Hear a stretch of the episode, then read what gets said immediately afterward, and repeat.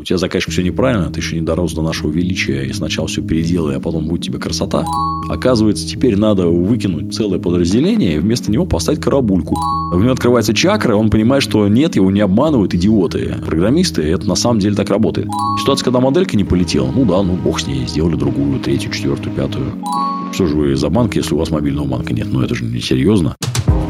Всем привет! Мы команда GlowByte и NoMail Community. И это наш подкаст «Дайте данных», в котором мы обсуждаем, как решать бизнес-задачи при помощи методов математики и машинного обучения.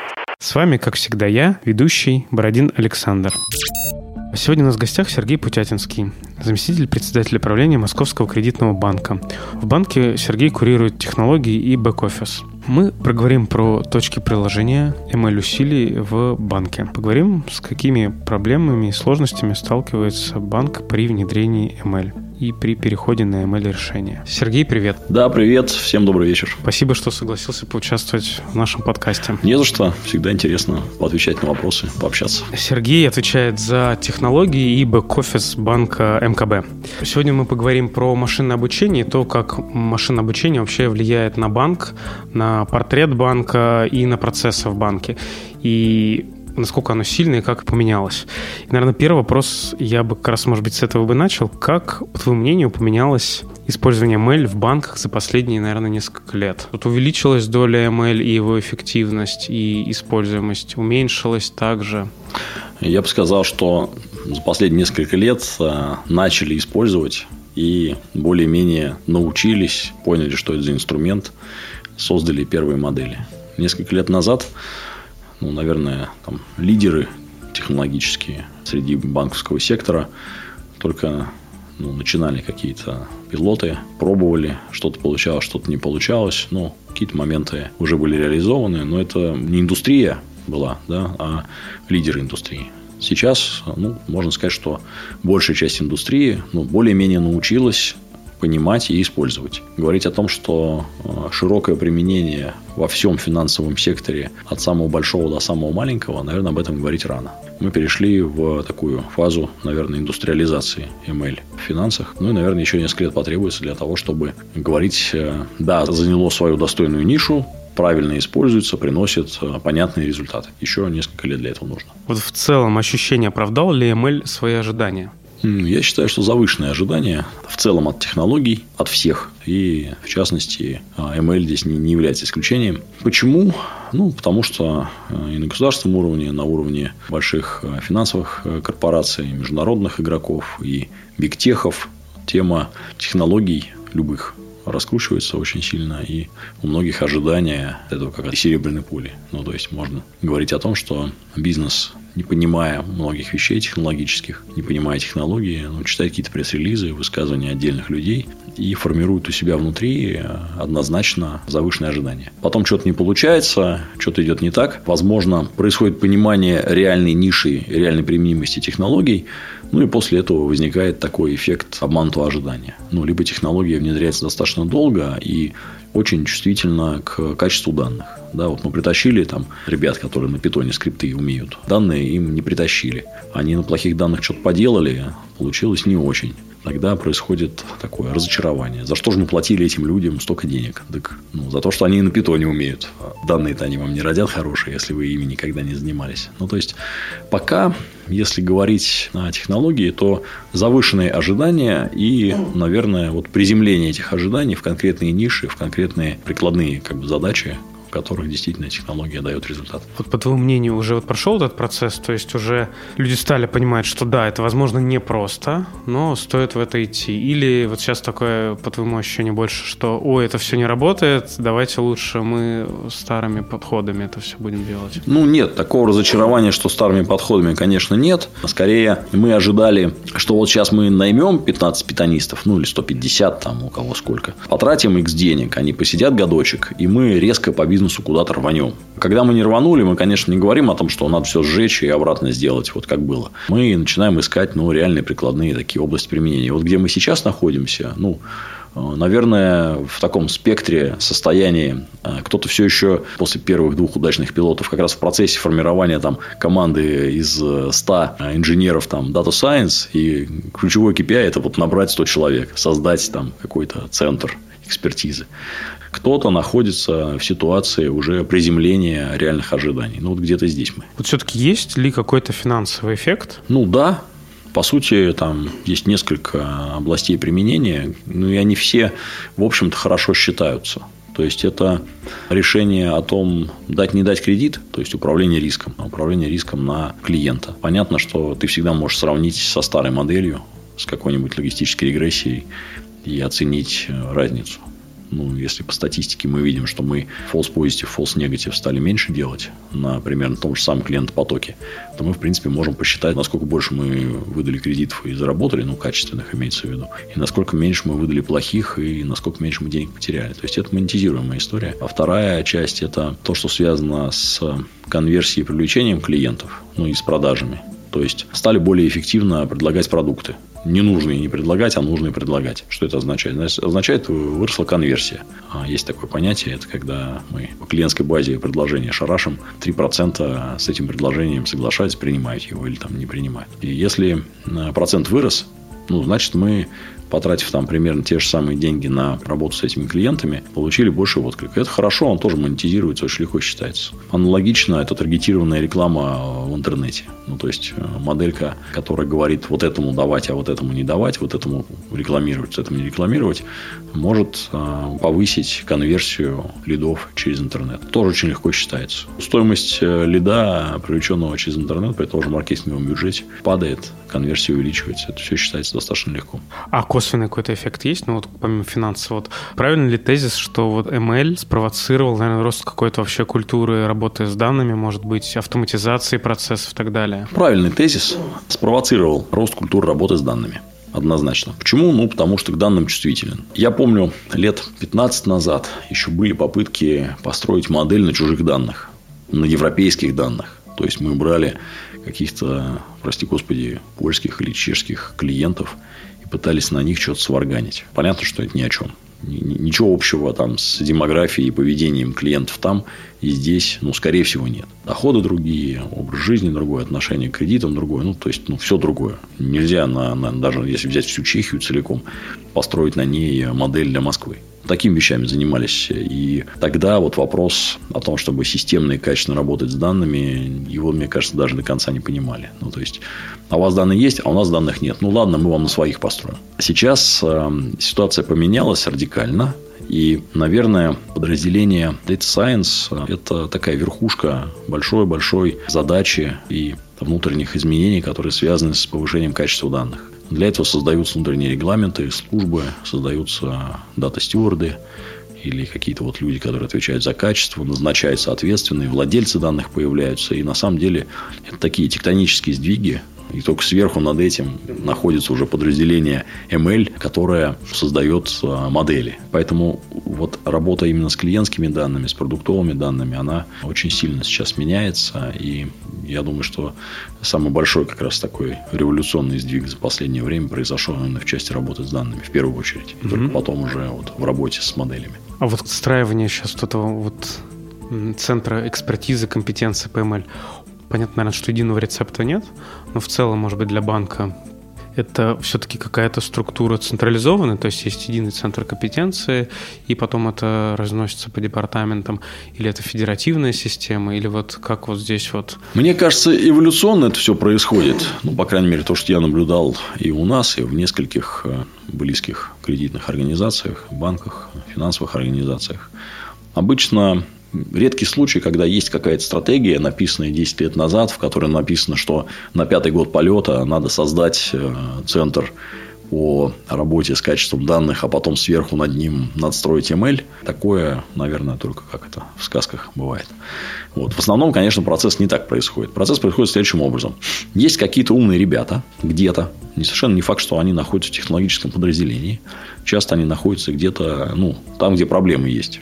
Это рисковики, розничные, э, какие-то аналитические подразделения, ну, финансисты, ну, по-разному которые говорят, а вот нам надо, мы вот тут сидели с логистической регрессией, с линейным анализом, и кажется, нам в Excel стало тесно, мы хотим чего-то другого. И появляется какой-то умный, говорит, так вот же есть, там, не знаю, а, давайте на TensorFlow что-нибудь делать. Вот, и они начинают что-то делать. Достаточно несистемно, но получают принципиально другой результат. И вот они потихонечку начинают подрастать. У одного получилось, появляется второй, третий. И в разных подразделениях э, эти люди начинают появляться. Ну, в каком-то количестве. Где-то появляются, где-то не появляются. Это все так несколько несистемно. Они используют разные подходы. Ну, и какие-то разные ошибки, потому что где-то не хватает компетенции. Потому что человек, ну, по профилю рисковик – но у него там технические мозги хорошие или там образование техническое. Он что-то почитал, там онлайн-курсы посмотрел и вот ну, начал что-то делать. Потом происходит процесс э, централизации. Какой-нибудь умный человек машет шашкой и говорит, а давайте там сделаем единый центр теперь экспертизы. Все это дело начинает консолидироваться. Ну, те, кто раньше занимался локально темой а, ML от этого фрустрируют, расстраиваются. Вот. Дальше все объединяется, возникает некая централизованная структура, и она начинает централизованно обслуживать все запросы. Ну, а потом а, в рамках гибкости, аджилизации и прочих процессов, эта централизованная структура постепенно превращается в матричную и обратно возвращается, по сути, к бизнес-заказчикам, в команды, но уже в формате такой матрицы. То есть, есть центр экспертизы, где есть несколько самых умных, которые говорят, э, технологии и фреймворки надо вот такие, сюда подойдет э, вот такая сетка, сюда другая. И есть набор э, людей, которые уже непосредственно работают с моделями, и работают они на конкретный бизнес, имея еще и бизнес-экспертизу в себе. И это вот такая матричная модель, к которой все постепенно приходят. Ну, самые умные ее сразу делают, но еще раз, я таких почти не видел. Вот. А эволюционно это выглядит примерно вот так. Ну, то есть, это отдельный, получается, департамент обычно не связан там с IT или с каким-то бизнес-департаментом, это отдельный? По-разному бывает. Бывает отдельный. Бывает э, где-то в одном э, каком-то бизнесе, но это редко. А бывает внутри технологического подразделения, но подчиняющееся непосредственно IT-директору а, или тому, кто курирует технологии, как бы он в IT, но немножко сбоку. Вот. Но, опять же, централизованная такая большая штука, которая постепенно все-таки матрично разделяется на отдельных людей. То есть, эти работают на, на онлайн-привлечение, эти на розничный риск-менеджмент, эти на финансистов, эти на корпоративные угу. рисковиков и так далее. А вот по опыту, стоит ли выделять отдельно какой-то центр валидации по опыту? Вот есть разработчики, и нужен кто-то за ними присмотрит. В этом же департаменте отдельно или они сами проверяют как, или там бизнес как? Ну, вот департамент, будем там называть его не, не департаментом, по-разному это все бывает. Назовем его центром экспертизы. Там должно быть, в зависимости от количества народу, несколько очень умных экспертов которые сами непосредственно на внутренних заказчиков не отрабатывают, но как раз вот задают правила работы, некий внутренний фреймворк, определяет инструментарий, с которыми ребята работают. Да, они централизованно приглядывают за правильностью использования технологии. А ну, обычный уже там рядовой состав по спущенным на них фреймворкам и технологиям, сеткам работает на конкретных бизнес-заказчиков, понимая бизнес-смысл того, что они делают. Какие, может быть, самые узкие места, какие проблемы есть? Как, на твой взгляд, это там, не знаю, инфраструктура, люди, данные? Вот что является, может быть, сейчас точкой, которая там позволяет это увеличивать? Ну, наверное, все-таки люди. Сейчас с этим тяжело. Конкуренция высокая. Опять же, в силу вот этого хайпа, не знаю, пузыря, который раздувается, раздулся на технологическом рынке. Всем внезапно приспичили мобильные разработчики – даже производителям карт лояльности с числом пользователей 50 тысяч человек и с активной базой там в 3 тысячи, все нафигачили мобильных приложений. То же самое и здесь. Ну, то есть, а, а, а что у вас? ML нет? Ну, значит, вы отсталые там и неправильные. Как же мы отсталые и неправильные? Надо срочно нанять 15 человек. Это создает а, лютый дефицит на рынке. И те институты, в широком смысле. И высшее учебное заведение, и там технологические компании, какие-то частные учебные организации. Они справляются с тем запросом на инженеров и специалистов, которые сейчас есть. Причем спрос этот, ну, на мой взгляд, еще раз, он раздут и не оправдан. Поэтому люди ключевое.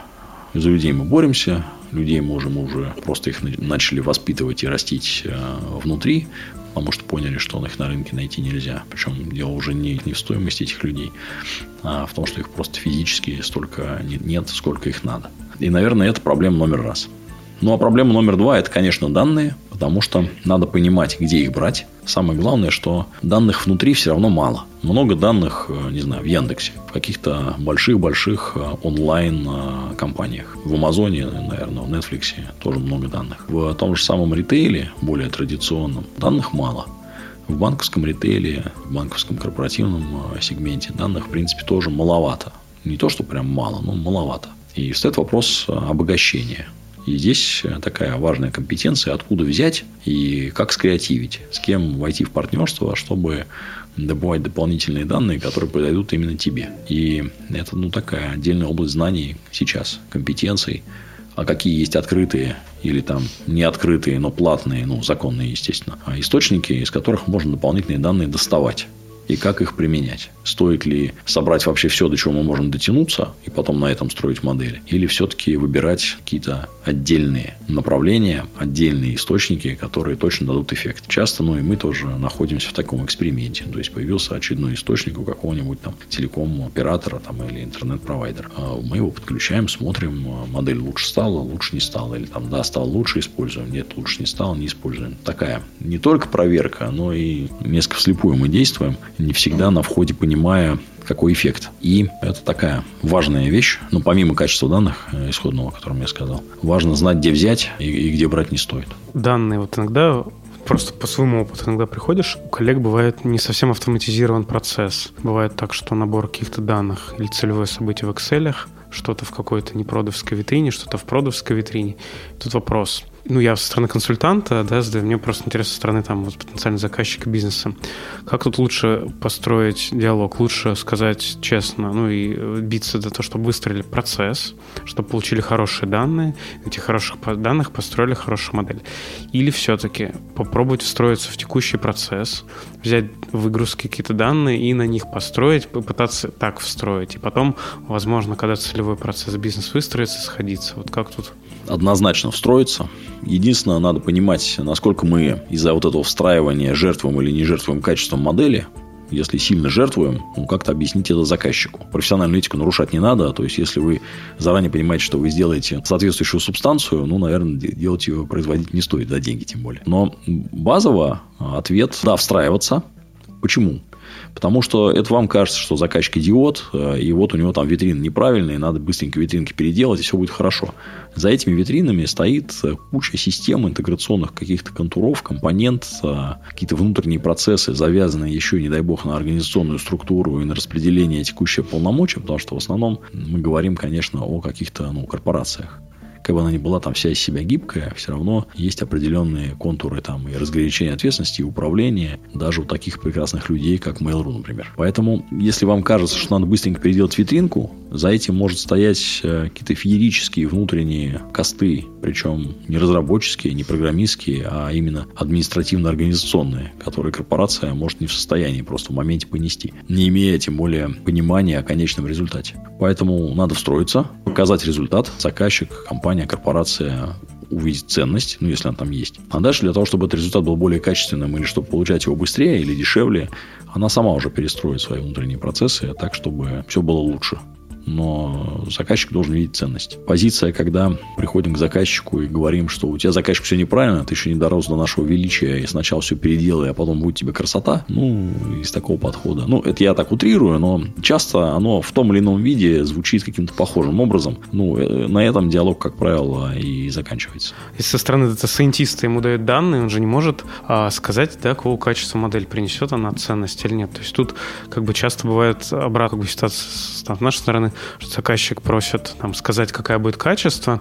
Если там дата-сайентист может подписаться, сказать, что да, модель получится качественно, тогда готовы идти. Наверное, правильное выстраивание идем в пилот. То есть мы говорим, что вот мы не знаем, принесет ли вот там какое-то value. То есть мы, например, знаем, есть какие-то драйверы, они принесут, здесь они есть. Если правильно собрано, он принесет. Но какое точно, мы не знаем. Все правильно. Ну, то есть, надо работать ну, гибко и приблизительно. Потому что даже заказчики уже готовы работать гибко и приблизительно. То есть, надо сказать заказчику, мы не знаем качество, которое получится, но за 100 рублей с вероятностью там 90% мы быстренько можем проверить и сказать, какое будет качество на выходе. Ну, с какой-то вероятностью, достаточно высокой. Вот надо уметь за 100 рублей с высокой вероятностью прогнозировать качество. 100 рублей заказчик всегда заплатит, если ему сильно надо. Ну, и какая-то проверка серьезности намерений, потому что заказчик как э, хайпует и пытается там какие-то внутренние политические моменты решать при помощи новых технологий, или ему реально надо. Надо проверять рублем. Потому что так можно в внутренних обсуждениях с заказчиком бесплатных каких-то идей проводить много времени, тратить его там на пресейл, и плохо это все. Если заказчику сильно надо, то 100 рублей он всегда заплатит. И это хорошая проверка серьезности его намерений. Может быть, тогда пример из жизни дата-сайентиста в банке. Что получалось, что нет, самый крутой успех или самый... Самый фе- провал. фееричный провал. провал. Ну, я не про провал, я про процесс. Потому что мы а, говорим про технологии, но технологии все равно связаны с э, компанией они не абстрактно существуют, и какие-то люди их поддерживают, ими пользуются и так далее. Поэтому из такого, пока не до конца достигнутого успеха, я сегодня как раз вот ругался и мотивировал коллег в одной нашей дочерней организации. Ну, то есть, есть задача. Задача на логистику на оптимизацию логистики. Ну, то есть, машины ездят э, по городам и весям, и селам, собирают там что-то, развозят. Ну, в общем, неважно, не будем говорить там про бизнес, но это вот финансовый бизнес наш дочерний. В структуре расходов компании расходы на логистику составляют ну, где-то треть примерно, ну, может быть, четверть.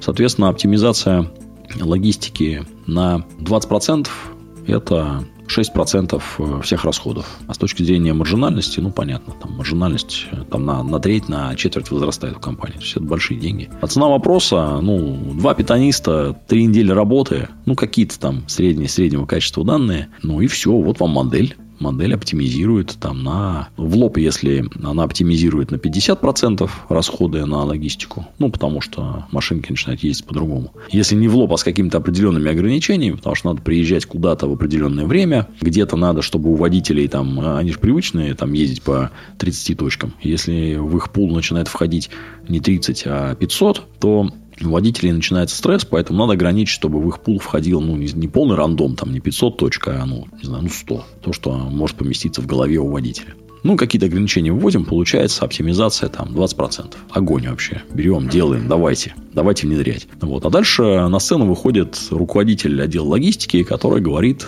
ну, он не говорит нет, он говорит, а вот, а здесь вот так, здесь это невозможно, здесь у нас процесс, Тут у нас заявки формируются только в три ночи. И вообще здесь вот есть отдел, э, который считает у меня там маршруты, на машине я не доверяю. Ну и дальше какое-то количество там отговорок и барьеров, препятствий, почему нельзя это сделать. Ну, хорошо, меняем мы руководителя отдела логистики, получается какой-то импульс. Мы часть идей внедряем, но на стопроцентную ситуацию, когда моделька отработала, маршруты сформировались, кнопочку нажали, водители получили маршрутный лист и разъехались в освояси, к этому мы не пришли. Мы пришли к какой-то половинчатой структуре, то есть сделали половину работы. Ну чего, опять начальник отдела логистики, что ли, менять? Тяжело. И это я рассказываю так просто, а по сути, ну, это какое-то внутренняя, культурная, глубокая установка корпорации, которая пытается себя в исходном первичном виде сохранить. И часто для того, чтобы внедрить ту самую классную модель, которая оптимизирует вам нечто, вам приходится переделывать внутренние процессы, а где-то тупо менять людей. И фейлы, на мой взгляд, они в основном не, не математические там какие-то или ну, не, не программисты накосячили, а фейлы связаны именно с тем, что ой, Оказывается, теперь надо выкинуть целое подразделение и вместо него поставить карабульку. Особенно с учетом, если про эту карабульку, как она работает, никто не понимает. И внутри компетенции нет, еще и компетенции не создали. Ну и все. Карабулька это встает с каким-то треском, жутким скрипом, принятием каких-то административных решений, ну и болью. Это вот э, текущий кейс, который вот до конца не доделан. И сейчас, э, вот сегодня мы обсуждали как раз о том, что нету желания поменять человека. Сейчас придется заниматься процессом обучения, копания в процессе, принятия внутренних рисков для того, чтобы модель полноценно уже была туда встроена и работала вот так, как я сказал. То есть, данные загрузили, на там два часа пошуршало, маршрутный лист распечатали, и все разъехались. Кейс такой, неуспешный, но я верю в успех, мы его доделаем, конечно, но времени это занимает огромное количество. То есть, соотношение расходов временных на то, чтобы модельку создать, три недели, ну, четыре. Для того, чтобы ее внедрить год, оно несопоставимо. Проблема, на самом деле, большая проблема. А как все-таки понять, вот ну, начальник, да, бизнес-эксперт, да, то есть понимает область, вот как здесь все-таки принять решение, на что опираться? Есть моделист, да, который хорошо моделирует, и бизнес-эксперт. Как все-таки понять? У меня, по крайней мере, часто бывает такое ощущение, что модели — это что-то комплементарное, дополнительное, да, к текущему процессу, он усиливает.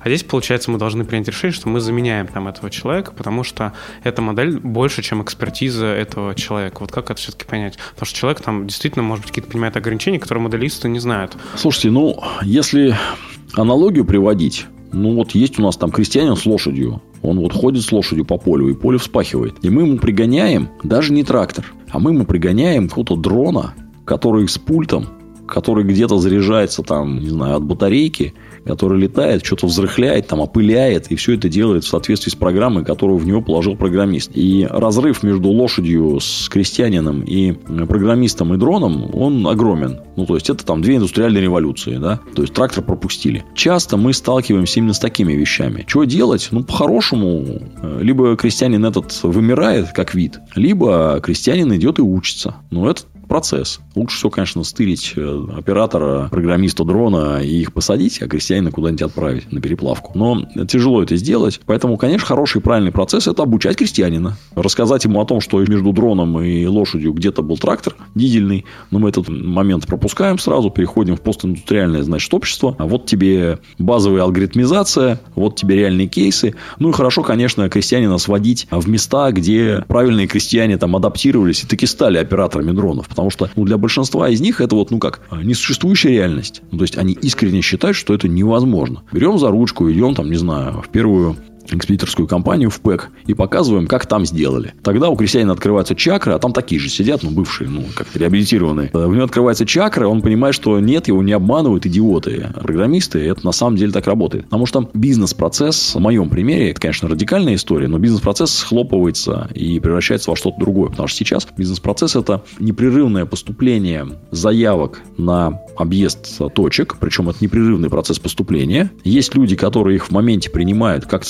структурируют, Потом они делают отсечку, то есть заявки после 20.00 мы не принимаем. Дальше они уходят в ночь в цикл какого-то там планирования с кучей ограничений. Как они планируют? Они разделяют там условно Москву там на 15 зон. В каждой зоне два человека. Эти человеки наизусть знают точки, которые в этих зонах находятся и более-менее наизусть типа, фамилиям знают водителей. Дальше они еще в моменте в течение дня там созваниваются, перезваниваются, в Excel у себя галочки отмечают. Ну, то есть, это бизнес-процесс вот такой. А как это действует э, с машиной. Ну, вот так, как я рассказал. То есть, э, все данные собираются до там, 21.00, 2 часа работает модель, а потом на почту водителям уходит список точек с таймингом, и все. И перестроить этот процесс человек, ну, объективно, ну, не может. Ну, вот как крестьянин с дроном. Попадите там, не знаю, в 19 век к мужику в поле с лошадью и покажите ему дрона с пультом. Что он с вами сделает? Ну, может быть, даже предложит на костре вас, вас сжечь, как ведьмака. Мы говорим про то, что он там не верит, что это работает. А есть же, наверное, еще часть, то, что, что человек боится, что его заменят этим дроном, и он вообще не понадобится. То есть, даже в этом смысле чего больше? Вот. Ну, мы сейчас говорим про какую-то позитивную мотивацию. Конечно, там, товарищи лудитов, которые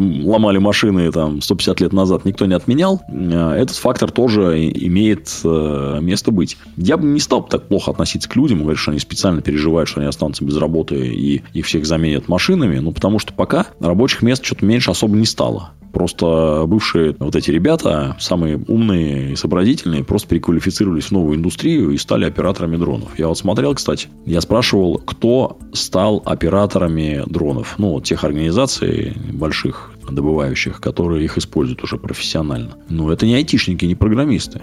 Это бывшие геодезисты, это бывшие ребята, которые ездили в командировки, шарились по тундре, там, в болотных сапогах, что-то мерили, там, считали и анализировали. Вот эти парни были переквалифицированы в операторов. Ну, они их там научились скрипты какие-то простенькие делать, а так базово они вот операторы. Почему? Потому что гораздо более важная компетенция – это бизнес-компетенция. Это понимание ландшафта, рельефа местности, а что на ней делать можно, что нельзя, как рельеф местности влияет там на какие-то параметры, связанные с добычей или стоимостью добычи в этом месте и так далее далее. Это геодезисты. Так и здесь. По-хорошему, светлое будущее для ребят, которые ну, с лошадью ходили, оно, в общем-то, есть. Я надеюсь, как бы, я думаю о людях хорошо по умолчанию. Я надеюсь, что они все-таки это так или иначе понимают. или способны это понять, по крайней мере, если мы это нормально объяснить. Ну, действительно, они без работы по-хорошему не остаются, они куда-то переквалифицируются. Так, а я перебил, когда мы говорили про какой-то неуспешный кейс. Ну, я вот этот кейс пока считаю неуспешным, потому что не маленькая компания, несколько топ-менеджеров и несколько умных математиков прыгают вокруг одного чувака, который за логистику считает, и не могут оптимизировать там сколько-то сотен миллионов рублей расходов. Ну, то есть, это кейс неуспешный. Но он неуспешный и не технический. А вот технически неуспешный кейс, мне кажется, они практически не существуют. Сейчас объясню, что я имею в виду. Так как мы сейчас это строим, мы не в банке мы, а вообще индустрия. Мы идем все-таки по пути проверки гипотез, достаточно дешевых. И проверенная гипотеза, которая оказалась неудачной, не выглядит как какой-то технологический фейл. Да, построили модельку, она лучше не стала. Иногда даже она не перешибает э, старую модельку линейную, там, какую-нибудь э, с 10 параметрами, там, какую-нибудь простую, ту же самую логистическую регрессию. Не перебивает. Почему? Есть какая-то специфика данных, или данных мало, или данные специфичные. Но это не воспринимается как какое-то поражение или там неспособность технологии. Просто, ну, гипотезу сделали, гипотезу откинули откинули, сделали, откинули. И инструментарий, который сейчас есть, он, в общем-то, именно под это и заточен. Поэтому я сейчас, наверное, не приведу именно вот такого технологического фейла, когда ребята сделали технологию, все упало, сломалось, и все стало плохо. Ну, по крайней мере, мне вот в голову ничего такого не приходит. Ситуация, когда моделька не полетела, ну да, ну бог с ней, сделали другую, третью, четвертую, пятую, разные вещи попробовали. Какие все-таки есть конкретные точки приложения, да, вот где ML наиболее хорошо, да, выстреливает, помимо кредитного процесса, может быть, там на стыке с маркетингом, там анти антифрод или еще что-то, какие-то задачи, вот какие задачи в ближайшем будущем? Ну, до антифрода мы пока не дошли. Это какая-то моя, скорее, вера в то, что можно построить какие-то поведенческие модели, но это реально такое будущее-будущее прям. Поведенческие модели, которые будут говорить, что этот человек не тот, а за кого себя выдает или что у него намерения какие-то неправильные. А пока, мне кажется, нам до этого еще далеко. Но хотя, в принципе, опять же, там на записи речи можно пытаться строить подобного рода модели, но это перспектива. И пока все-таки есть более традиционные методы борьбы с э, фродом, ну, по крайней мере, в том сегменте, где мы работаем, которые, ну, себя, в общем-то, неплохо показывают. То есть у нас есть какие-то просрочки, невозвраты, но они все-таки связаны не с фродом, а реально с э, ухудшением э, положения заемщика. Ну, по разным экономическим все-таки причинам, а не мошенническим. Опять же, объем такого какого-то воровства или мошенников, которые там похищают деньги со счетов, нельзя назвать каким-то, ну, не то что катастрофическим, а каким-то значительным. То есть, если такие кейсы происходят, это всегда расследование, какие-то очень такие существенные мероприятия внутренние. И не массовая такая история. Следствие какой-то консервативной, да, больше политики при выдаче кредитов или как? Э, следствие очень сильно прокачаны службы информационной безопасности, службы экономической безопасности, ну и как, каких-то да, достаточно консервативных э, вещей, которые не у нас, а в принципе в финансовом секторе существуют в отношении людей. Иногда, может быть, они даже слишком консервативные, и люди от этого начинают расстраиваться. Те, которые хорошие, но которых мы по разным причинам подозреваем в чем-то. Перспектив, ну, понятные такие кейсы, про которые мы уже проговорили, это дать не дать кредит или сделать не сделать предложение, это то, что сейчас более-менее индустриализируется. Перспективные вещи э, недалекой перспективы, а ближней, скажем так, это анализ поведения, поведенческие модели, предсказания поведения клиента, его реакции. Ну и в частности, хорошим таким приложением является тема, связанная с потенциальным оттоком клиента или предсказанием его поведения. То есть не то, что клиенту сейчас в моменте надо предложить карту, условный какой-то простой пример, да, а то, что клиент а, сейчас находится вот в такой там поведенческой ситуации, и, и в ней, в этом контексте, ему надо вот это. Анализ а, поведенческих паттернов, анализ клиентов, а, сегментация клиентов, предсказание клиентского негатива в том числе, ну, потому что задолбали там, не знаю, смс-ками, звонками, уже остановитесь. Или с этим клиентом вообще так общаться нельзя. Исходя из анализа поведенческого какого-то данного клиентского сегмента или кластера, мы понимаем, что коммуникационная политика с этим сегментом должна быть другая. Ну, то есть вот сюда через чатик, сюда смс-ками, сюда звонить только там до 8 вечера и так далее. Вот эти модели, связанные с, именно с поведением клиента, кажутся очень перспективными, при этом достаточно достижимыми в ближайшее время. Ну, у многих они уже есть или появляются, или многие над этим работают. Это такая ближняя перспектива, которая будет индустриализирована. Опять же, я говорю сейчас про финансовый сектор, потому что интернет-гиганты, многие уже индустриализировали эту часть и достаточно хорошо с этим и эффективно работают. Вот маркетинговый канал коммуникации есть какая-то эволюция? Ну, то есть там через ТикТок, не знаю, YouTube интегрироваться, вот как лучше взаимодействовать? Поменяет ли это вот картину ну, взаимодействия ну, с клиентом? Со мной мне лет еще немного, но со мной через ТикТок и Инстаграм точно общаться не надо. Можно через ТикТок, э, Инстаграм и какие-то еще вещи общаться, наверное, с ребятами там 15 лет от роду, но пока непонятно, о чем с ними общаться. Возможно, готовить какую-то будущую клиентскую базу, но пока сейчас э, за этих э, ребят и девчонок платят родители, родственники там, и те, кто за них отвечает. Поэтому, наверное, такие радикальные вещи, что побежали все в ТикТок, наверное, нет. И сказать, что какие-то каналы устарели, ну, слушайте, у нас много разных возрастов, социальных сегментов, и количество каналов велико, и надо уметь пользоваться разными. Потому что все еще есть какое-то количество людей немаленькое, которые пользуются кнопочными телефонами. И послать им что-нибудь, кроме смс невозможно еще можно позвонить. Людей этих немало. Ну, понятно, что они не в Москве в основном находятся, но это такие же люди, причем они ну, также зарабатывают деньги и могут быть вполне себе клиентами, ну, неважно, финансовой организации или ритейл или еще чего-то, с ними надо уметь общаться. Поэтому я бы не говорил об устарении каналов, я бы говорил о диверсификации. Я, конечно, там не отвергаю там идею ТикТока или там, не знаю, чатов. Мне было бы комфортнее, если бы со мной общались через WhatsApp, например, а не при помощи звонков и смс -ок. Ну, в худшем случае через внутренний чат. Каком-нибудь мобильном приложении, неважно кого. Это мои там личные установки. Кто-то предпочитает э, другие способы коммуникации. Поэтому я бы не говорил об умирании каких-то каналов. Скорее, это диверсификация, ну, правильная диверсификация. Опять же, не звоните человеку, если он сильно занятой и никогда трубку не возьмет. В обычное время не возьмет, потому что занят, а вечером не возьмет, потому что отдыхает. Научитесь с ним коммуницировать по-другому. То есть, это все-таки не про эволюцию и смену одних каналов другими, а это про глубокую аналитику, и понимание модели поведения предпочтительной с клиентом. Ну, то есть это может инициировать потенциально, то, что я почему спрашиваю, это влияет на данные, да, то есть какие мы данные собираем, то есть нужно как-то обосновать, да, что вот этот канал, вот этот сегмент, который наш целевой, он начинает здесь пользоваться, нам нужны эти данные, условно говоря, нужно в приложении вводить какую-то опцию, там чат, и через него приглашать, и то есть это тоже нужно выстраивать тогда еще вот ну, влиять на этот такой процесс. Я бы говорил о том, что коммуникационные технологии, они параллельно развиваются, и здесь это не про ML.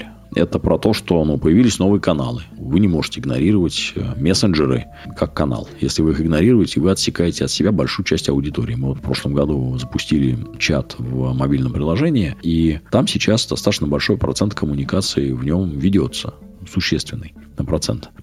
При этом сказать, что у нас на этот же процент уменьшилось количество звонков в контакт-центре, ну нет, не уменьшилось. Ну, уменьшилось, но не настолько. А почему? Ну, потому что мы начали общаться с той аудиторией, которая, в принципе, канал под названием телефон игнорировала. И раньше у нас другого канала не было, они вообще с нами не общались.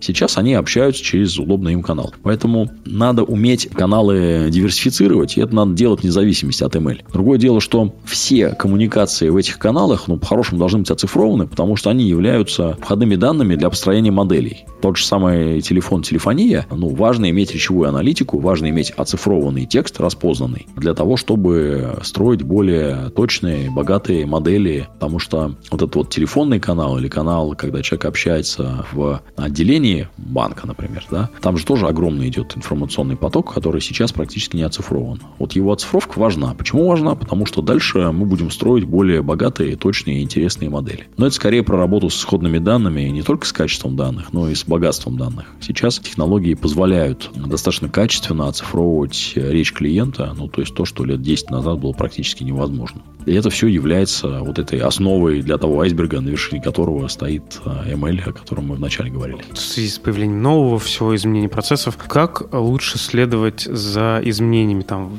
в продукте, в бизнес-процессах? Вот я, что я имею в виду? Стоит ли вообще делать какой-то еще внутренний R&D? Или стоит следить за тем, что происходит в индустрии, внедрять и использовать, там, просить питанистов, да, и дата-сайентистов делать только то, что уже на рынке подтверждено и будет работать?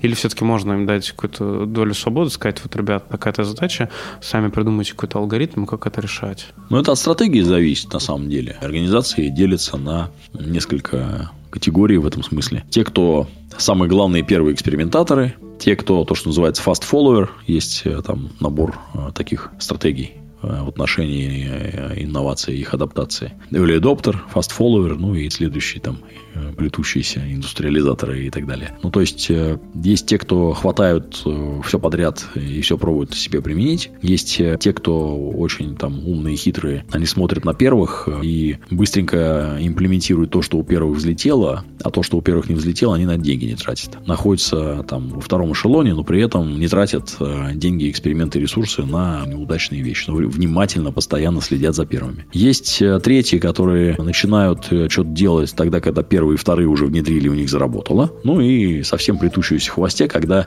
не иметь этого неприлично. Вот это четвертая категория граждан, организаций, когда не иметь мобильного банка в какой-то момент стало неприлично. То есть, что же вы за банк, если у вас мобильного банка нет? Ну, это же не серьезно. Десять лет назад это не было несерьезно. А сейчас уже ну, почти что стало. Каждый для себя какую-то такую стратегию выбирает в отношении инноваций, новых технологий и новых э, методов и подходов. Главное, чтобы она была отрефлексирована внутри, осознанно. Что мы не просто там мечемся. Мы четко понимаем свою нишу, сегмент, э, понимаем, как мы относимся к инновациям и на кого мы смотрим. На первых, на вторых, там, на третьих. Ну, а кому ближе там душа лежит? Ну, мне, я человек прагматичный, мне ближе, конечно, второй подход.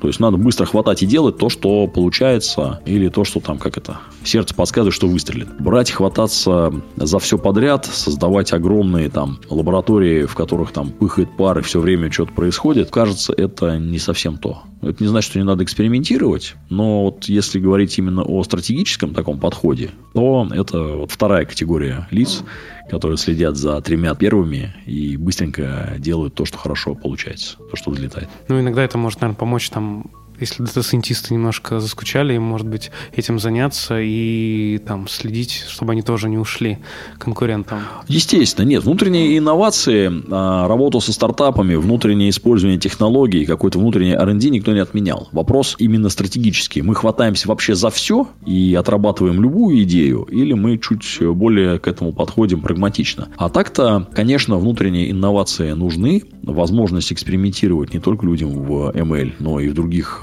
направлениях, конечно, нужно, просто потому что это мозг прочищает. Ты можешь делать какой-то прототип или исследовать какую-то технологию, не имея практического для нее применения, но зато это тебя прокачивает как технаря, специалиста, и мозг не коснеет. Если ты все время модели лепишь одну с другой, то тоже можно значит, какое-то время отупеть. Много ли используете контролируемых экспериментов? Не знаю, если используете, то где? То есть поменяли модель, смотрим, как работаем, или меняете, может быть, там структуру продукта, отклик, как, как это повлияет? Вот экспериментируем с э, риск-моделями принятия решений. А, много экспериментируем. И в плане обогатили модель, посмотрели, стало лучше или нет. И в плане просто взяли другую модель, по-другому построенную и смотрим, а, лучше не лучше. Экспериментируем с привлечением клиентов, с сегментацией и с откликом. Ну, то есть, а давайте вот такое предложение, отклик такой а давайте для другого сегмента там немножко другое предложение, отклик такой. И там, где отклик э, лучше, ну, это, опять же, там по отдельным продуктам, туда мы пытаемся вот э, бить. Наверное, основные эксперименты здесь лежат. Плюс, ну, эксперименты такую перспективного характера, то, чем мы сейчас занимаемся, это вот, в частности, отток и оцифровка клиентского пути, то, что связано с речевой аналитикой в первую очередь. То есть, э, стало больше данных, данные, связанные с записанной распознанной речью. Давайте посмотрим, что из этого можно построить, какие новые модели будут появляться, насколько вообще отток прогнозируем. И, опять же, тут прогноз оттока или там какого-то клиентского негатива только половина дела. Ну, хорошо, мы знаем, что там 80% вот этой выборки клиентов в течение двух месяцев перестанет быть нашими клиентами. И, и чего? Задача-то, в принципе, не только узнать об этом, а, ну, остановить, что-то предложить, а скорректировать какие-то свои продукты. Для этого следующая генерация моделей возникает, а, которая проверяет чувствительность клиентов вот этих отточных к некоторым нашим действиям. А давайте им предложим, там, не знаю, сори бонус, там, 500 баллов начислим.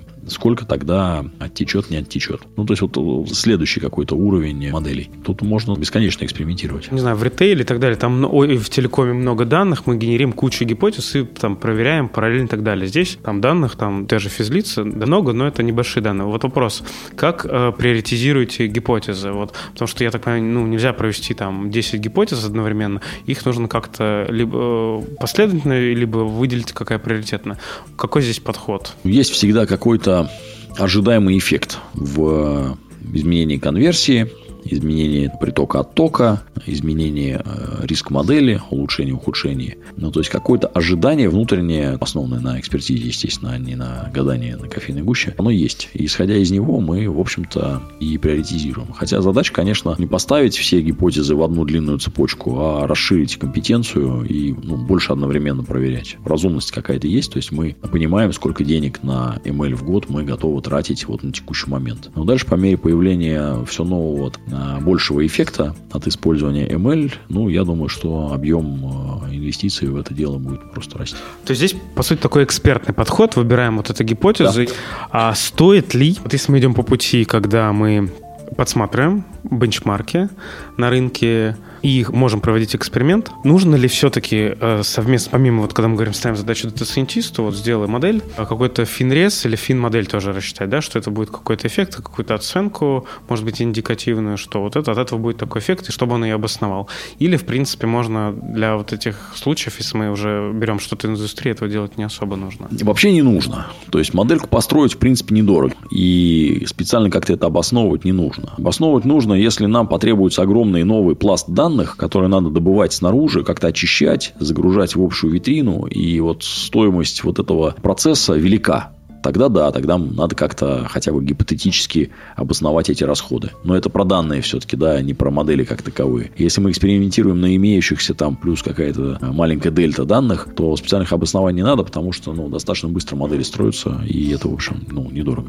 Еще вот пару областей, которые есть в банке. Хотелось бы уточнить, есть ли у них там, может быть, какой-то ML или нет. Вот это, наверное, первое, это то, что называется FI, да, Finance Intelligence, для бюджетирования, для оценки, вот используется ли здесь какой-то ML и видится ли какой-то профит? Пока нет. Здесь используется экспертиза, там, послюненный палец, э, ограничения, связанные с тем, сколько мы готовы проинвестировать в следующий год и сколько заработать. Ну, то есть, пока все-таки не такая сложная система, чтобы применять для данного процесса какие-то модели. Вот если для казначейства, может быть, или, ну, вот казначейство, финдепартамент, есть ли там, ну, не знаю, например, прогноз каких-то остатков для какого-то резервирования, оборота средств или какого-то управления ликвидностью, вот есть? Или здесь все, в общем-то, сценарный анализ? Мы пока не дошли, скажем так. Я не могу сказать уверенно, что там что-то такое взлетит или будет востребовано. Поскольку это все-таки ну, такие вспомогательные функции, не, не про клиентов и не про бизнес, а мы пока туда не пришли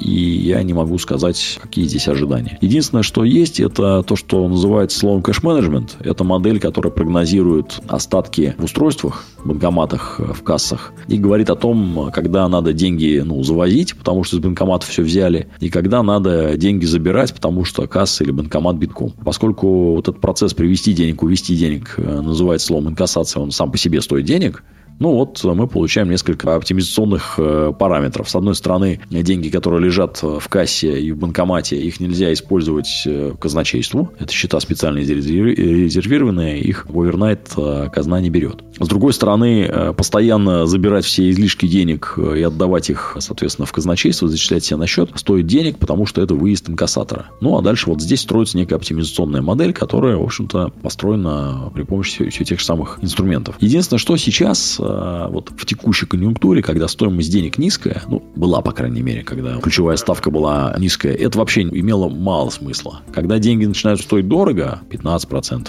например, годовых, тогда это уже ну, хорошо играет. Ну, вот это единственное такое применение, которое есть сейчас. Вот оно там анализируется, и у нас эта задача в пайплайне. Но и то она все равно в меньшем приоритете, чем задачи, связанные непосредственно с клиентами. Сергей, большое спасибо за интересный разговор. Вам спасибо. Если вы хотите задать вопросы или поделиться впечатлением, заходите в телеграм-чат No ML Community. Следующий выпуск через две недели. До новых встреч. Используйте ML осознанно.